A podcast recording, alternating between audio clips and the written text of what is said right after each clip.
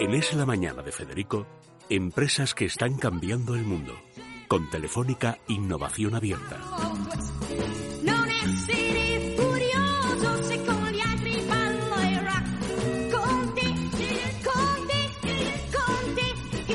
Passione. Bueno, Luis Alberto Guijarro Domínguez ha creado una cosa que se llama Eterns, que por traducirlo al, así al español son los eternos. ¿Qué son los eternos? Los muertos. Los muertos ya no están aquí, por lo tanto ya están siempre, ya son eternos.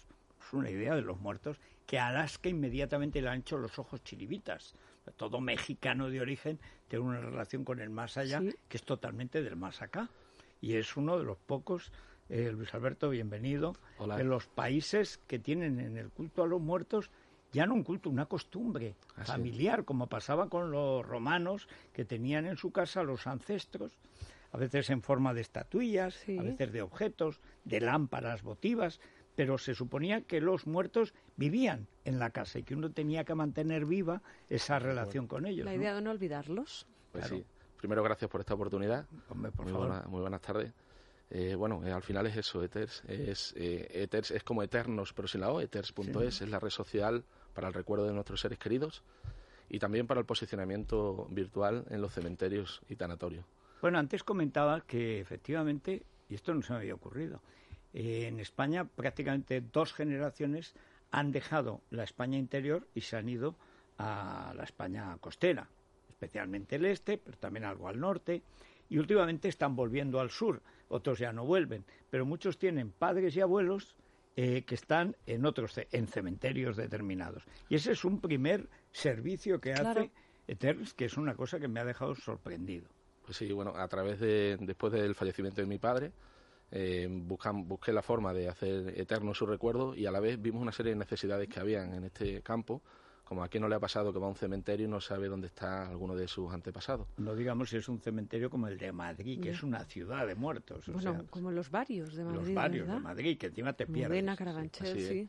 Pues bueno, eh, ahí creamos un sistema digital, digital, con lo que hacemos es reconstruimos el cementerio eh, virtualmente por realidad aumentada y cualquier persona que vaya a uno de estos cementerios, poniendo el nombre del Eterno, el sistema automáticamente le lleva hasta, hasta la lápida.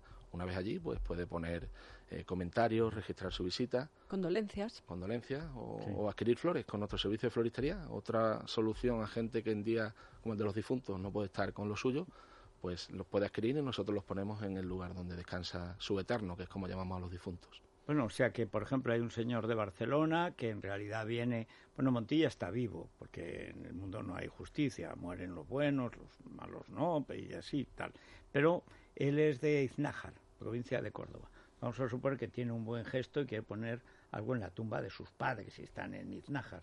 Pues entonces, desde Barcelona, Solo tiene que entrar en iters.es y ahí registrarse, elegir las flores que quiera o un servicio de limpieza y inmediatamente nos llegará a nosotros y lo pondremos en ese lugar. ¿se puede buscar a alguien eh, muerto que no se sabe dónde está? Sí, en los cementerios eternos que tenemos, eh, cualquier persona, están todos los eternos metidos, todos los departamentos, todos los pasillos, y simplemente con un apellido, con un nombre, le llevaremos directamente al lugar donde está.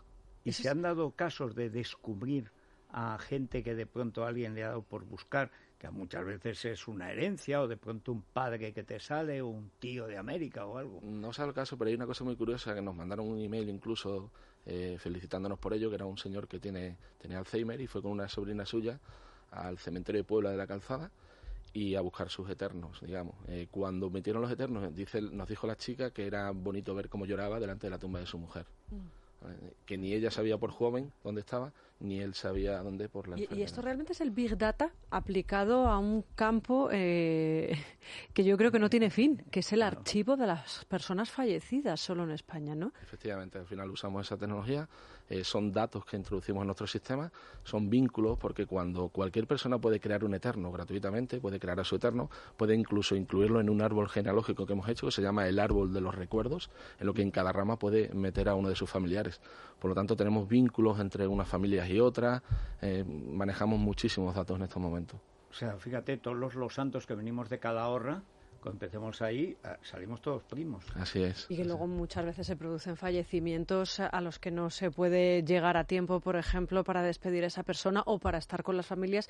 Y el solo hecho de tener una página, un sitio donde poder despedirte de ellas, yo creo que también es también es interesante. ¿Por qué se ha fijado Telefónica Claro. en, en esta iniciativa que no tiene nada que ver con ninguna de las que nos Sí. han traído hasta ahora? Y llevamos ya como cuatro o cinco años eh, todos los No, martes es, la, hablando es con la más original, Sí. desde luego, de las que haya elegido y Telefónica. práctica, Sin duda. porque por ahí vamos a pasar ¿Cómo ha todos. sido la cosa? Pues al final, eh, cuando una cosa viene de emociones, yo como digo, en- cambiamos lágrimas por recuerdos. Y cuando algo viene de algo tan emocional, eh, al final lo que hemos creado es un rinconcito aquí abajo eh, para recordar a los nuestros.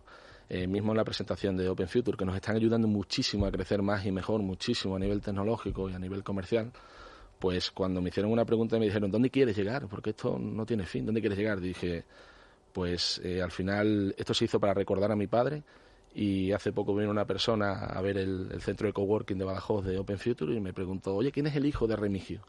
Y solo eso decir que todo lo que venga después, eh, bueno será. Bueno, que Open Future a partir de ahora tiene que ser Open Past. También, También. pasado, futuro, bueno, Porque el futuro, digan lo que digan, digan los políticos, en el futuro no hay nada. oye, O sea, te- dice, hay que mirar al futuro, no, porque si miras al futuro no ves nada. Eso solo existe el Hay que presente. aprender. Mm. Pero en cambio el pasado es presente. sirve, es. y sirve. Lo del código QR, ¿cómo lo empleáis? Pues mire, en la lápida de, de mi padre en Val de la Calzada hay un código QR que si lo escaneamos con el teléfono móvil podemos ver su biografía, sus fotos, dejar nuestras condolencias a través de un código QR. Después en los cementerios virtuales, a los cementerios que decir a los ayuntamientos, le- les eh, ponemos un software para que, porque no saben lo arcaico que puede ser la documentación de un cementerio en ciertos ayuntamientos y le documentamos todo con una gestión integral donde tienen el- la propiedad de nichos, donde tienen todo eso. Y en esos mismos cementerios ponemos unos códigos QR para que la gente, cuando esté en un pasillo, simplemente con apuntar el código QR, pueda buscar a esa persona que está pretendida. a cementerios para hacer ese trabajo, ¿no? Eso es, le, le virtualizamos el cementerio, le damos un- una solución a las personas que van allí y aparte le damos un software para, para ellos gestionar el cementerio.